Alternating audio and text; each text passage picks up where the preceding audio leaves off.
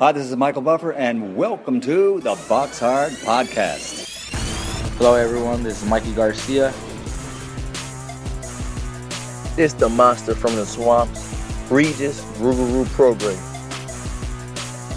Hey, what's up? This is King Carlos Molina, former IBF world champ. This is Michael, the Bounty Hunter, 2012 Olympian and your people's champ. This is Charlie Edwards, flyweight champion of the world. This is Fast Eddie Chambers, and you're listening to the Box Hard Podcast with my main man, Joey Coastman. Hello, everybody, and welcome to episode 199 of the Box Hard Podcast. I'm your host, Joey Coastman. I'm joined this week by the heavyweight contender, very good friend of mine, Mr. Michael Hunter. Mike, welcome to the show. Thanks for having me. I love being on Box Hard. no, I really appreciate Mike you filling in today. Obviously, my my uh, my panel member couldn't be with me, so two back to back weeks now we've had heavyweights take his place, and uh, yeah, just I just want to thank you for taking part in uh, in this week's show. You're going to be with me for the duration, so thanks in advance.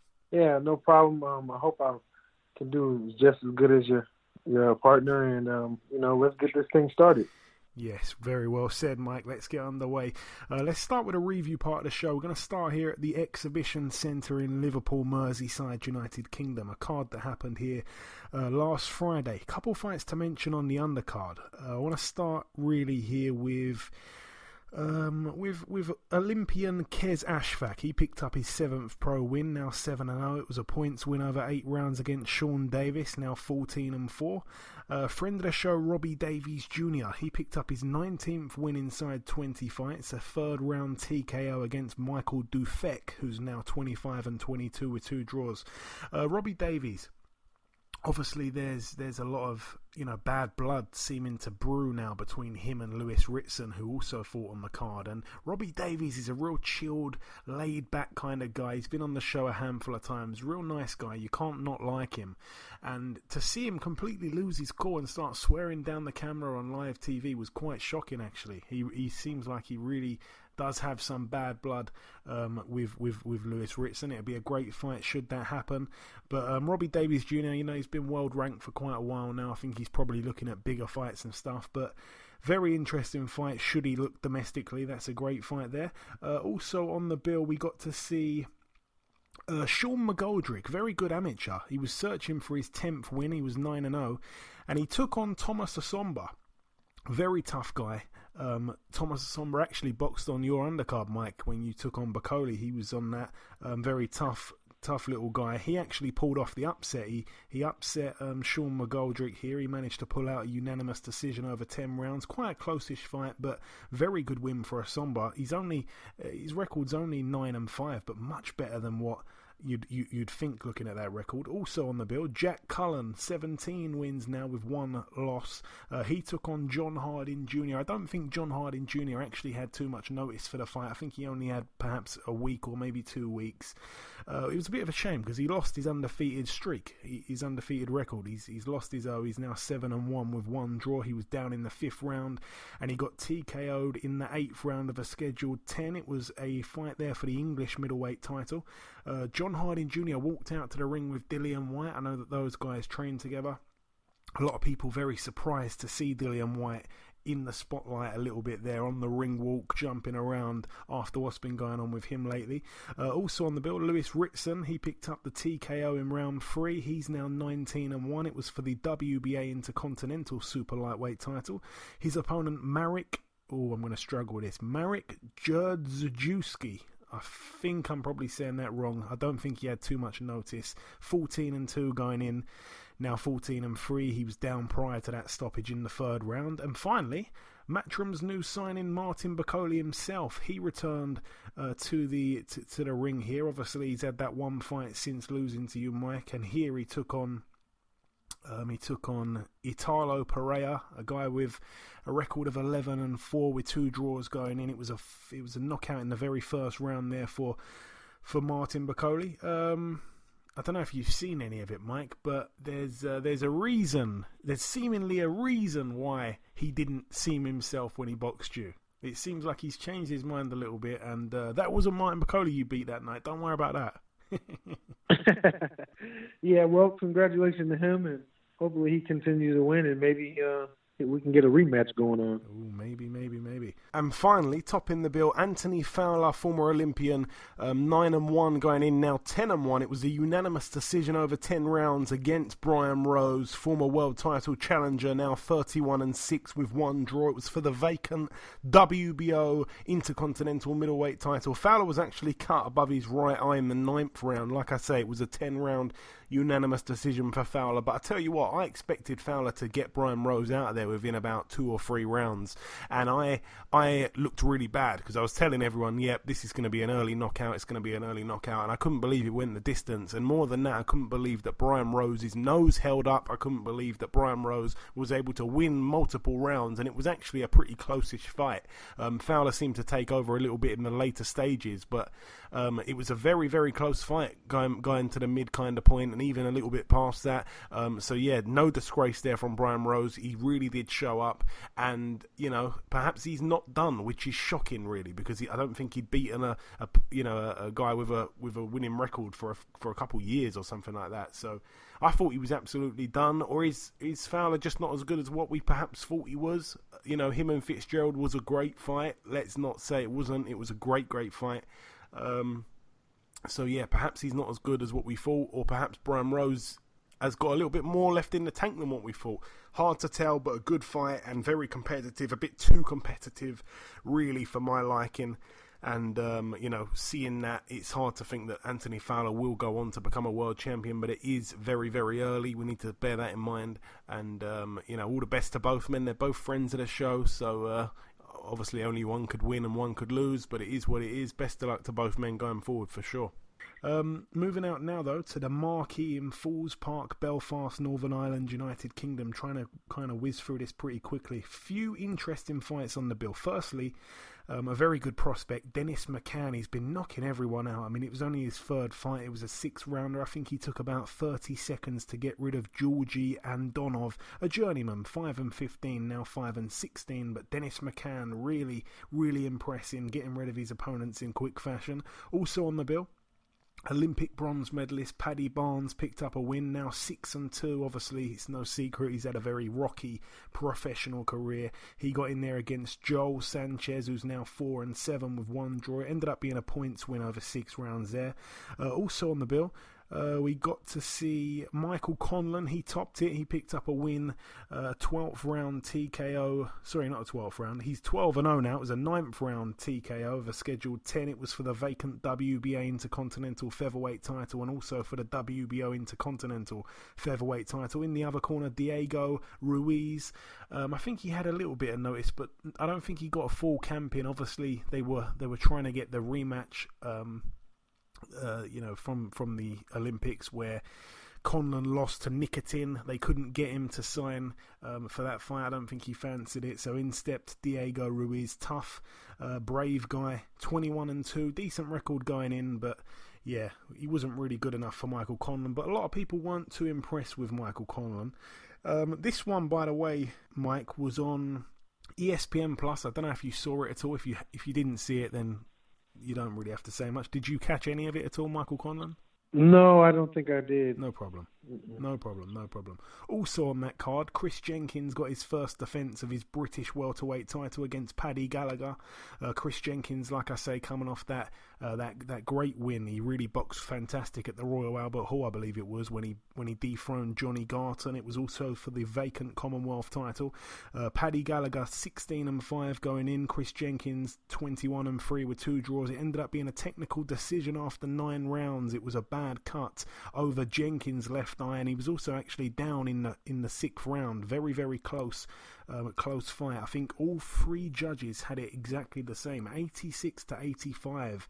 So very very lucky was Jenkins to hold on to his title. It was a it was a kind of uh, worrying moment. Everyone in the ring, when you looked at them, they were all unsure. Everyone was a bit nervy, but the champion kept his, his his British title there. But the interesting fight on the bill, and this was a real shock for me here. Luke Keeler, a guy I've said it many times, very very talented fighter. Um, reminds me a lot like Joe Calzaghe, just similar styles and stuff like that. Um, he was really impressive here. I mean, I didn't give him a prayer in hell because he took on Luis Arias, a guy that had only lost to Daniel Jacobs, and when he took on Daniel Jacobs, I don't even think he he um I don't even think he touched a canvas, but he was on the deck in the very first round, Arias, and he was also on the deck in the ninth round. Um, Keeler did have a point deducted for hitting behind uh, or hitting the back of Luis Arias' head, and also Arias had a point off for hitting on the break in the eighth round, so it was quite a scrappy kind of fight. But it ended up being a 10 round points win there for Luke Keeler. The referee judged the fight. He's now uh, 17 and 2 with one draw, and Luis Arias it's been a real bad run for him. I remember he was uh, undefeated for quite a long time, and now he's had three fights without a win. Obviously, the loss to Jacobs, the draw with Gabe Rosado, and now a loss here on the road um, over here in, in, in Northern Ireland. So. Uh, bad times really for Luis Arias, a friend of the show. I really like him, but I just thought, I just thought that Luke Keeler boxed amazing. To be honest, I mean, there's so much to like about him. I mean, fantastic punch picking we saw. His footwork was excellent. His movement, his elusiveness was great. His power was was surprisingly um, quite apparent, if you like. Um, the speed, the accuracy. He showed a great chin. He took some great shots off Arias, and he showed a good engine, Luke Keeler, because Arias was absolutely spent at the at the uh, you know the, the kind of end stages of that fight. Once again, Mike, I've got no idea if you. Um, know too much about Arias, but I'm guessing he was he was at the uh, in and around the Mayweather gym for quite a while. I'm guessing you've probably brushed shoulders with him at some point. Yeah, actually, that's a good friend of mine. Uh, I did watch that fight, and uh, what, what's the uh, guy's name? Keeler. Yeah, Luke Keeler. Yeah, he he did he did he did his job. You know, he looked well, and like you said, he had a good uh, punch selection. Uh, he fought. He even fought pretty good on. He was on the ropes, but he he picked his right punches and um, you know, it was a like you said, it was a scrappy fight. You know, it was a lot of uh, elbows and you know, kind of rough. But uh, he, you know, he bit down and did exactly what he was supposed to do. So I think it was about more about uh, his concentration more than anything that got him that win with Luis. Yeah, very well said. And moving out now to the Bobby Miller Center in Tuscaloosa, Alabama, USA. Julius Indongo, former unified um, 140 world champion. He he returned to the ring here. I think it's the first fight back since he got starched in two rounds by Regis Prograis. Um, in Dongo, 23 and 2 now. He returned with a second round knockout over Carl Tavius Jones Johnson. I really like that first name, Carl Tavius. Never seen it before, but he's now 4 and 2. Um, so yeah, Indongo you know, some people writing him off. He's only lost to Crawford and Regis Prograis. I mean, he's obviously he's obviously got bundles of talent. A very tall guy for the weight, southpaw, trickster, and um, yeah, he's certainly not done. Don't forget about him, even though he's he's out of all the rankings because he hasn't boxed. I think for about a year and a half since that Regis Prograis loss. Uh, moving out now though to the Barclays Center in Brooklyn, New York, USA. I'm going to start over here with the undercard. Um, it's the final bill to mention as well, but let's go through it here. Um, I'm going to throw it over to you, actually, Mike. Curtis Stevens with a shock upset loss, now 30 and 7, a third round TKO against Wale Omotoso, a guy I hadn't heard of, if I'm being honest. He's now 28 and 4. Stevens was down in the first, second, and finally in the third round. Huge upset, like I say. Yeah, I, I didn't actually get to watch the whole fight, but I did catch the end of it. Um, I actually know the the other guy. His name is Lucky. They call him Lucky Boy, and uh, he he works out at uh, Wild Card Gym. He's from that Freddie Roach, uh, you know, background, and uh, he's actually a very similar fighter to um, Curtis Stevens. You know, as far as you know, kind of gritty, and you know, uh, they throw a lot of uh, hard punches. Um, you know, they have bad intentions, and uh, it was. I think it was a, a, tough little fight in the beginning. I seen a little uh, some highlights and uh, you know, Curtis Stevens, he's you know he's getting older now, and you know, um, you know he's been hit a few, you know he's been down a few times in a lot of his in a lot of his fights. So you know it might be a time to just th- start thinking about you know cutting it loose. Yeah, like I say, his seventh loss there. And talking of him being knocked down, I'll never forget that highlight reel um, knockdown for Golovkin when his eyes rolled back and he was like, "Whoa! I just got hit by a truck." I will never forget that. Um, also on the me bill, neither. also on the bill, Adam Kownacki now twenty and zero. Oh. Um, he he got he managed to score a unanimous decision over twelve rounds against Chris Arreola. I said it on last week's show. I thought that this fight would probably end within a few rounds. I thought that I mean, I certainly thought that Arreola was going to show up and have a good go. Um, you know, he usually tries to pour it all in, in in, in the early rounds, but it was shocking to see that he actually went 12 rounds and he didn't really slow down. I think Arreola, um, I think he threw 1,125 punches, which which actually breaks the That's record amazing. for the, the, the most punches um, thrown by a heavyweight in CompuBox's 34 year history. So shocking there from Arreola, but even better from who, who obviously deserved to get the win, and um, you know keeps keeps getting these wins, Mike. Now, yeah, uh, you know he's determined. He and you can tell, you know, by the way he fights. You know, he keeps coming and he keeps throwing punches, whether he gets hit or you know he takes some good shots and he and he gives them back. Um, it was that was an amazing fight to see those guys because I, I didn't I didn't think it was going to go past the fourth round myself. And uh, they just, you know, they kept going and going and going. Even even when they, you could tell they were tired, but you know, the punches kept coming, and uh, it was like they were fighting. It was like a mirror image of fighting uh, themselves. So, um, you know, I think they both enjoyed actually and very very comfortable uh, fighting that type of style. Um, it was just like tailor made, but none of them really. Uh, I feel like none of them really separated and got um, you know enough space to actually hurt one another. They were kind of very close to each other, and uh, you know I got to tip my hat off to Kownacki, and um, he was actually the bigger guy by like 40 pounds that night, and he was actually and he was also the most more active guy. It was kind of like a, a you know like a little rat race, and um, Arreola was just slightly behind, you know, in every in pretty much every round I, I, I kind of gave Kownacki just the edge slightly. So uh, it you know, even though on the scorecards he probably won big, but the fight um, you know, looking at the fight was much closer than what, what the scorecards would have given. Yeah, yeah, good assessment. I mean um, like I say, quite impressed with Arreola to still be there in the 12th round. He did say before the fight if he can't beat Kownacki, then he should give up boxing.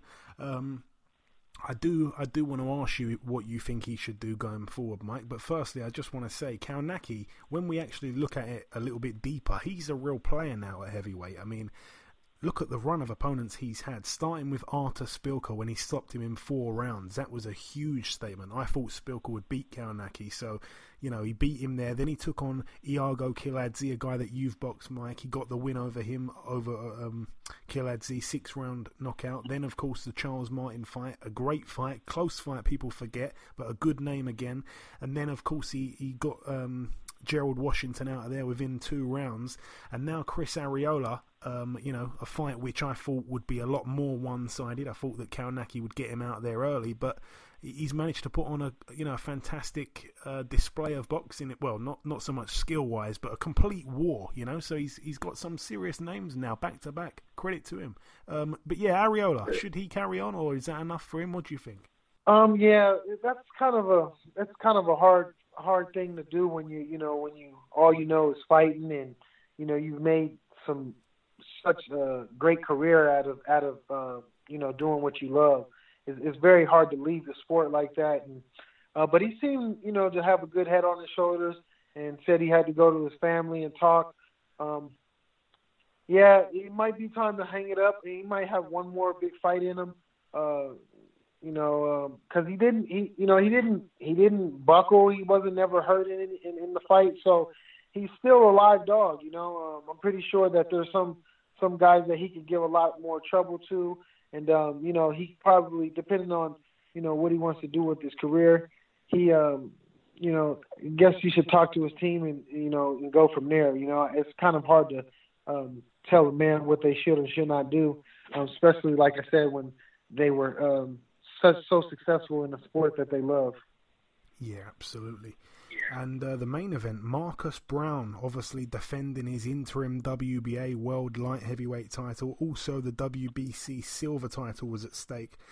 Um, yeah, I mean Brown was down in the fourth round. He was down twice in the seventh round, and they they had a head clash in the eighth round, and it went straight to the cards. A technical decision after eight rounds. John Pascal managed to get the win. Now thirty four wins, six losses, and one draw. Marcus Brown loses his O.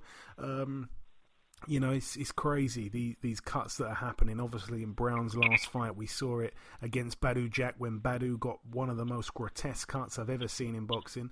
And now, straight after that, the very next fight, Marcus Brown uh, gets a bad cut himself. So we don't like to really see that in the sport, but it happens from time to time, and it's it's a big upset here because again, Jean Pascal, I think he actually retired for about six months and then came back. And again, I just didn't think he'd he'd be able to win this fight. Um, I thought he'd probably be a, a little bit too small, a little bit too old, a little bit too shot worn. I felt like Marcus Brown's activity, size, athleticism, power would just overrule anything really that that Jean Pascal brought. Um, but yeah, he's got that power, Pascal, and it seemed to get him through. Mike, what did you think of it? I think that was a perfect assessment. I think you're not the only person that thought that um, you know Marcus was the more superior, more athletic, younger, hungrier fighter at the time. Um, but you know, it's it's hard to beat um, you know that wisdom, you know, and that experience. Uh, you could tell that Marcus was, you know, he even in in the fight um, rounds that he, he got knocked down in, he seemed to be in control. He was very he was winning the fight. Um, it was just those two those three big um, knockdowns that played a big factor, and then the headbutt. You know, I I, I would have liked to see the whole fight uh, play out. Um, but you know, it was unfortunate that the headbutt uh, happened and they had to go to the scorecards. But you know, Pascal, you know, uh, very experienced. He's a live dog and um, he's always gave everybody, anybody that he's been in the ring with, some trouble. So Marcus is an Olympic teammate of mine.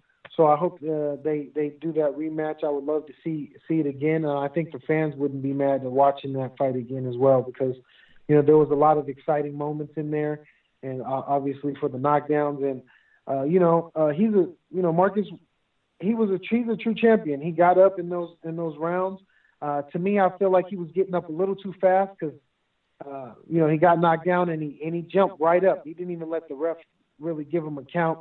Um, he kind of stumbled a little bit, but um, it would be very interesting to see the fight, uh, uh, the rematch. Absolutely, and that is about everything there for the review part of the show. Just before we wrap up part one, the last thing to do, of course, is to welcome our very first guest.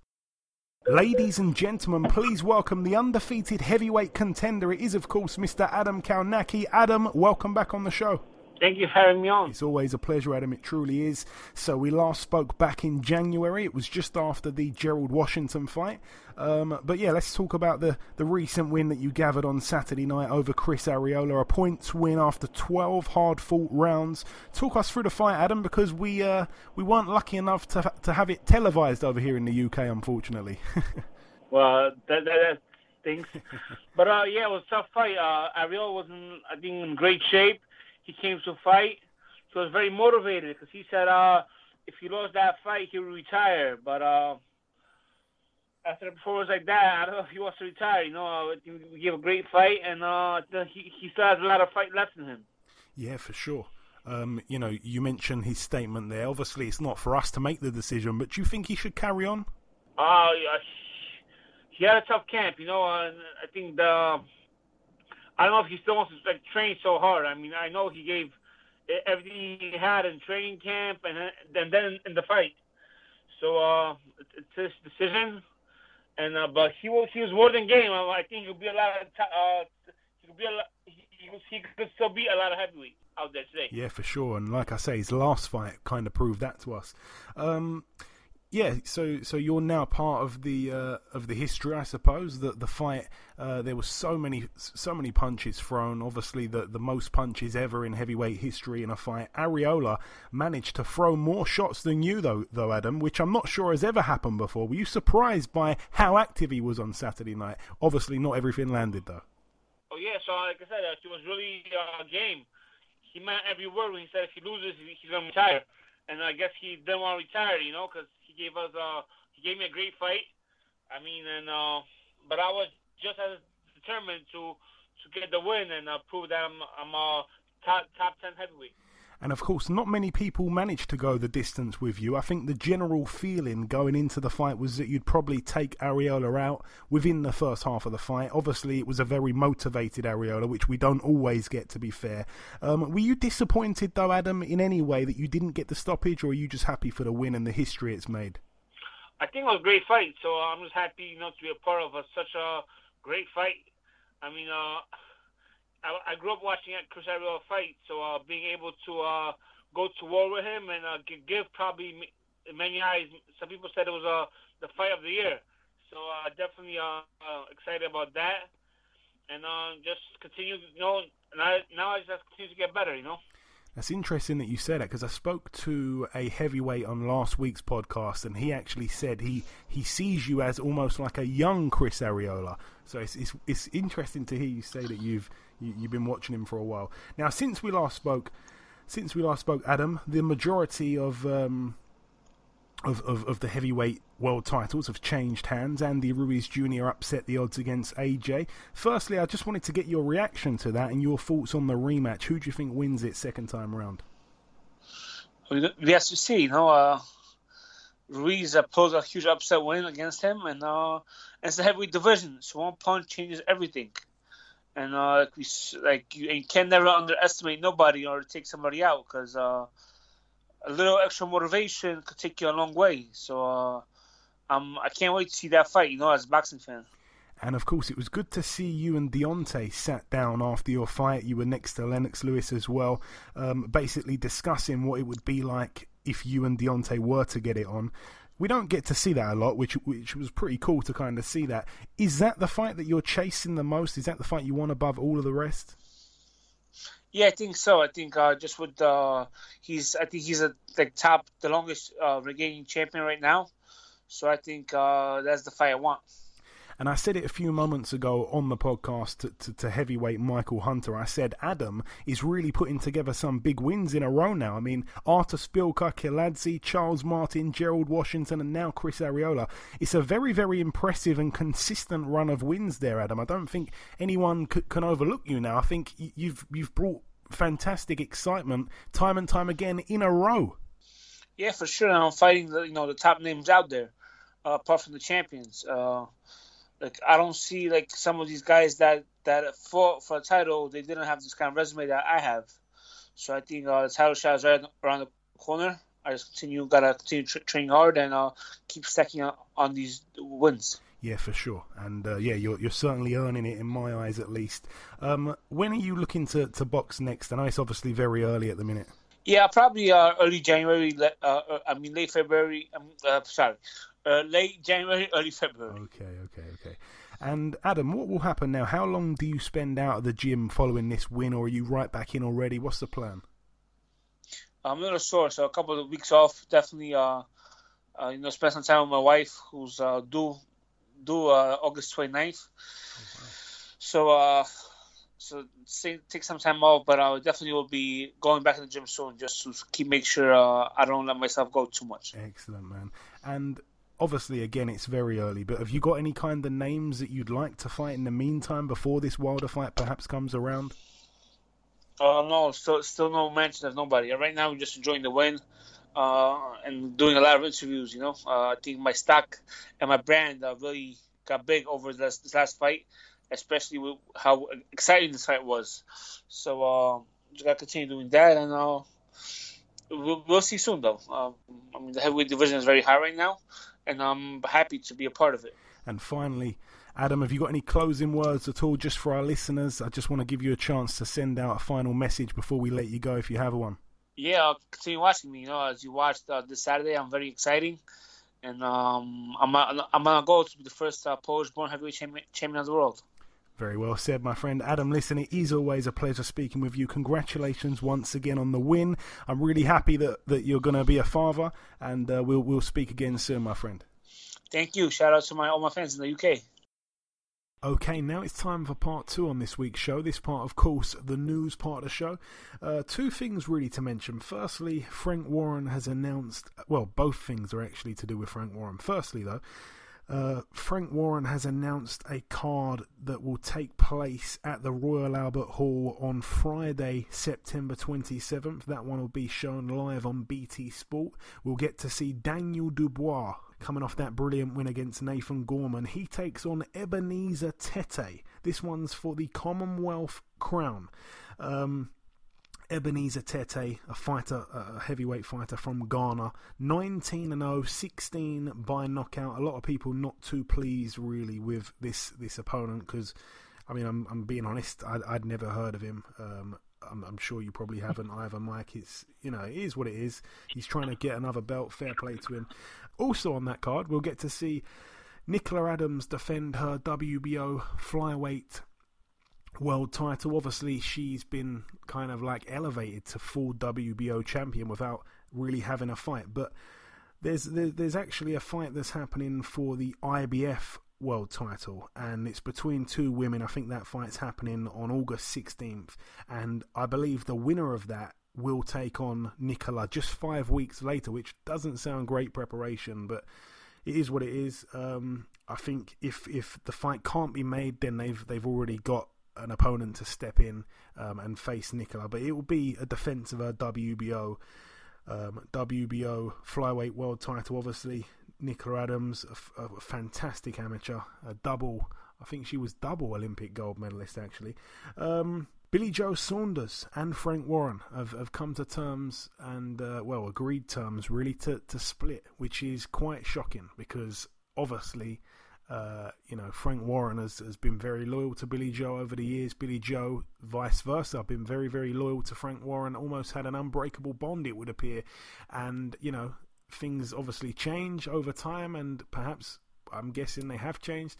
But Billy Joe Saunders, I mean, Frank Frank always stuck by him. I mean, he is even to this day, or he was, because they're now not together anymore. But he was the biggest thing that Frank had going on. I know that Frank's now kind of half involved with Tyson Fury. He's got kind of one side of him, and, and uh, Bob Arum's got the other side. But he actually kind of grew with with Billy Joe. He took him from like area level to English level, I think, to British level to Commonwealth to European, all the way up to world. So he's done everything with him for his whole career. So it's, it's quite a shock, really, to see him part ways. Um, it's good that there's no bad blood between them. It's it's an amicable split, and um, it's looking like he's going to probably end up signing with Matchroom, and I think that is probably what he's going to do because that's you know there's only one other big promoter in the UK. You wouldn't have thought he's going to uh, you know, go go somewhere else and have to emigrate or whatever. But if he goes with Eddie, then the door opens for a Callum Smith fight at super middleweight. The door opens perhaps for a Canelo fight because they'd both be on DAZN.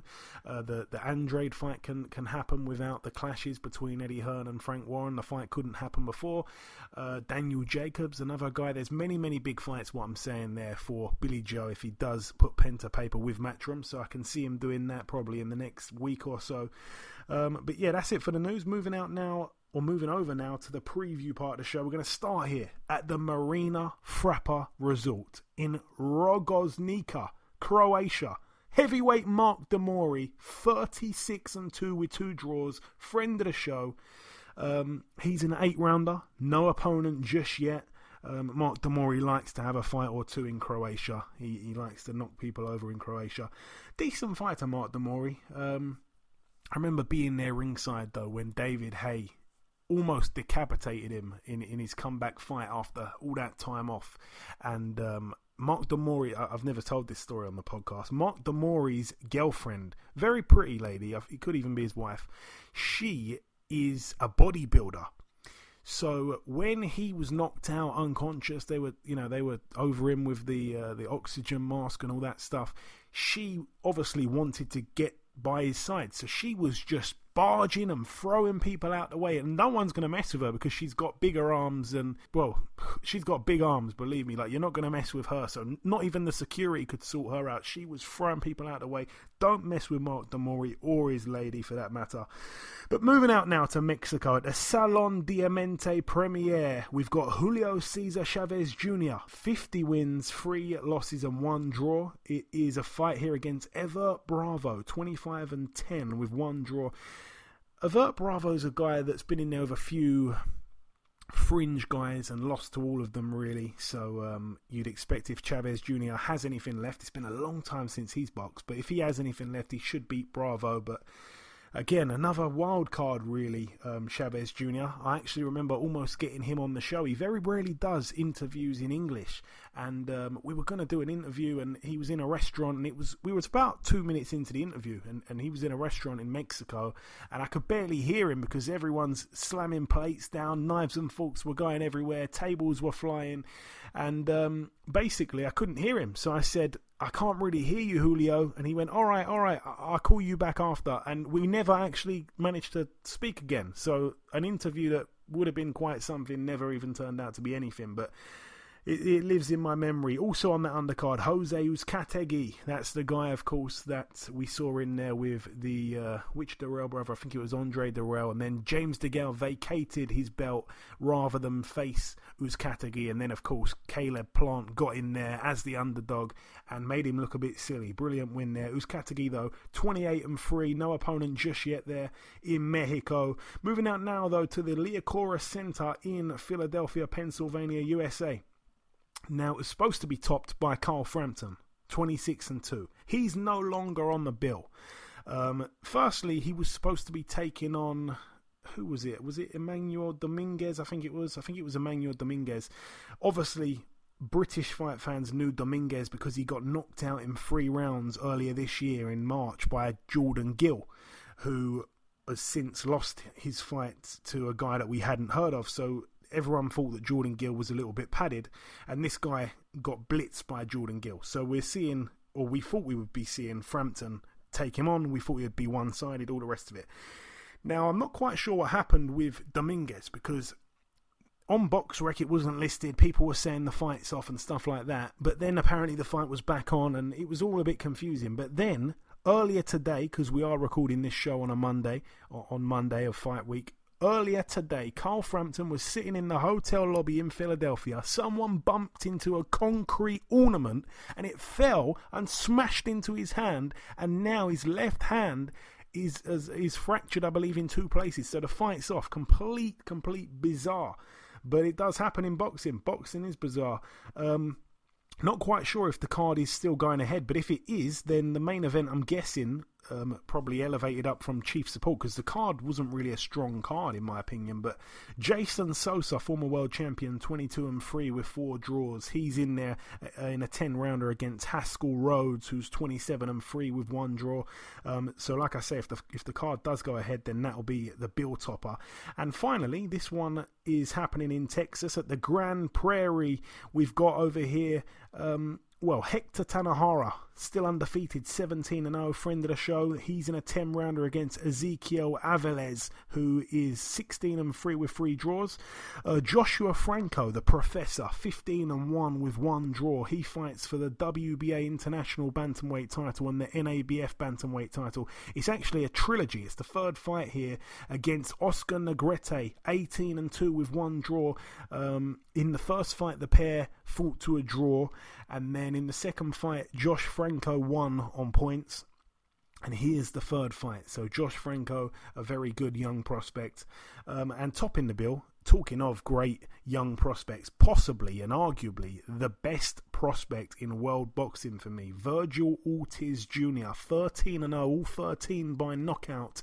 Um, you know, I remember in his last fight, I think it was he blitzed Mauricio Herrera, who I think actually deserved to beat Danny Garcia once upon a time on a card in Puerto Rico, if I'm not mistaken. Anyway, in the other corner against Vergil Ortiz Jr., Antonio Orozco, 28 and 1. His only one loss came to Jose Ramirez, who obviously um, got a brilliant win the other the other week against uh, Maurice Hooker. So if if um, my fantastic prospect Vergil Ortiz Jr. can stop Orozco and do something that the champion Jose Ramirez couldn't because he went uh, the, the, the full 12 with him. I think he won pretty much every round, but if Ortiz Jr. can get him out of there, then that's a mega statement, and it just beats the drum once again that Vergil Ortiz is almost a world level fighter already. He's just been blitzing everyone. Um, I've thrown through every everything there, really, Mike. Um, anything you want to add to any of these fights that I've flown through? Just there? Um, no. I, I there was a lot of them. Uh, that were kind of I didn't know, and um, some of those guys are yeah I wasn't really aware about of them fighting. No, that's that's no problem.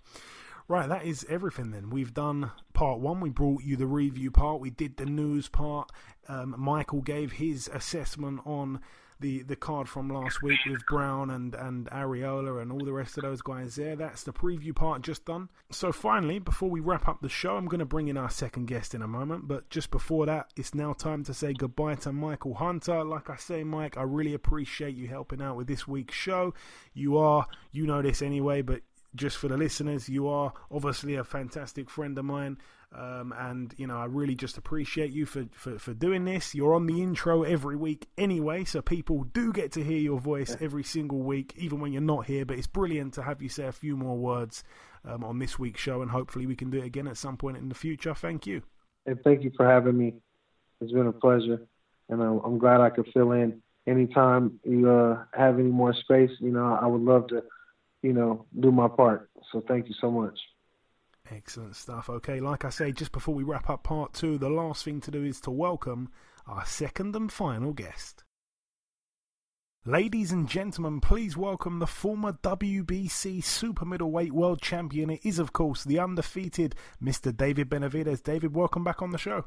Thank you for having me, sir, and it's a pleasure to be on here. Um, I just want to thank you guys for all the support and um, you know inviting me to do this interview. No problem at all. It's great to have you back, David. We actually last spoke in February of last year, so it's been quite a while. Um, at the time, you you just come off the the, the win over uh, Ronald Gavril in the rematch.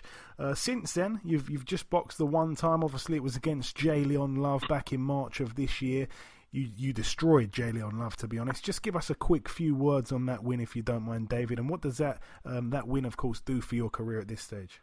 You know, it was just um, it was just a back a fight to get back where I was supposed to be at. You know, so I trained very hard for that fight. You know, obviously I was a champion in recess, so I just wanted to show everybody that you know I was back. It was under a big venue. With, that had fifty thousand people, you know, it was uh, under an, uh, under a pay per view card, so it was a big opportunity for me. So I just went in had to do. You know what I you know what I mean, and worked uh, and got a spectacular knockout. And moving on to the next one, you're set to box Anthony Dirrell, the new WBC world champion, on the Spence vs. Porter undercard in LA on September 28th. Obviously, this is your chance to win back the belt that you never lost in the ring. Um, what do you know about Anthony, David? Anthony Dirrell is a great fighter. I've been watching him for a while. You know, since I was I think he's well, he's been pro for a long time. So I, I remember watching him when I was like 13 years old. Him and his brother Andre, you know, so they're they're uh, they're tough, rugged veterans. You know, they have a lot of experience in the ring, and they have a lot of tricks. Uh, they have a lot of tricks. You know, yes. Um, I'm working very hard. I'm I'm very motivated to get my belt back. So I'm training as hard as I can. I'm gonna go in there and I'm gonna get my belt back. And how does that fight play out? I mean, how how do you see it unfolding? Obviously, you like to knock people the hell out, and um, he, you know he's only got that one loss. It was obviously uh, by by decision, a majority decision loss to Badou Jack, a very good fighter.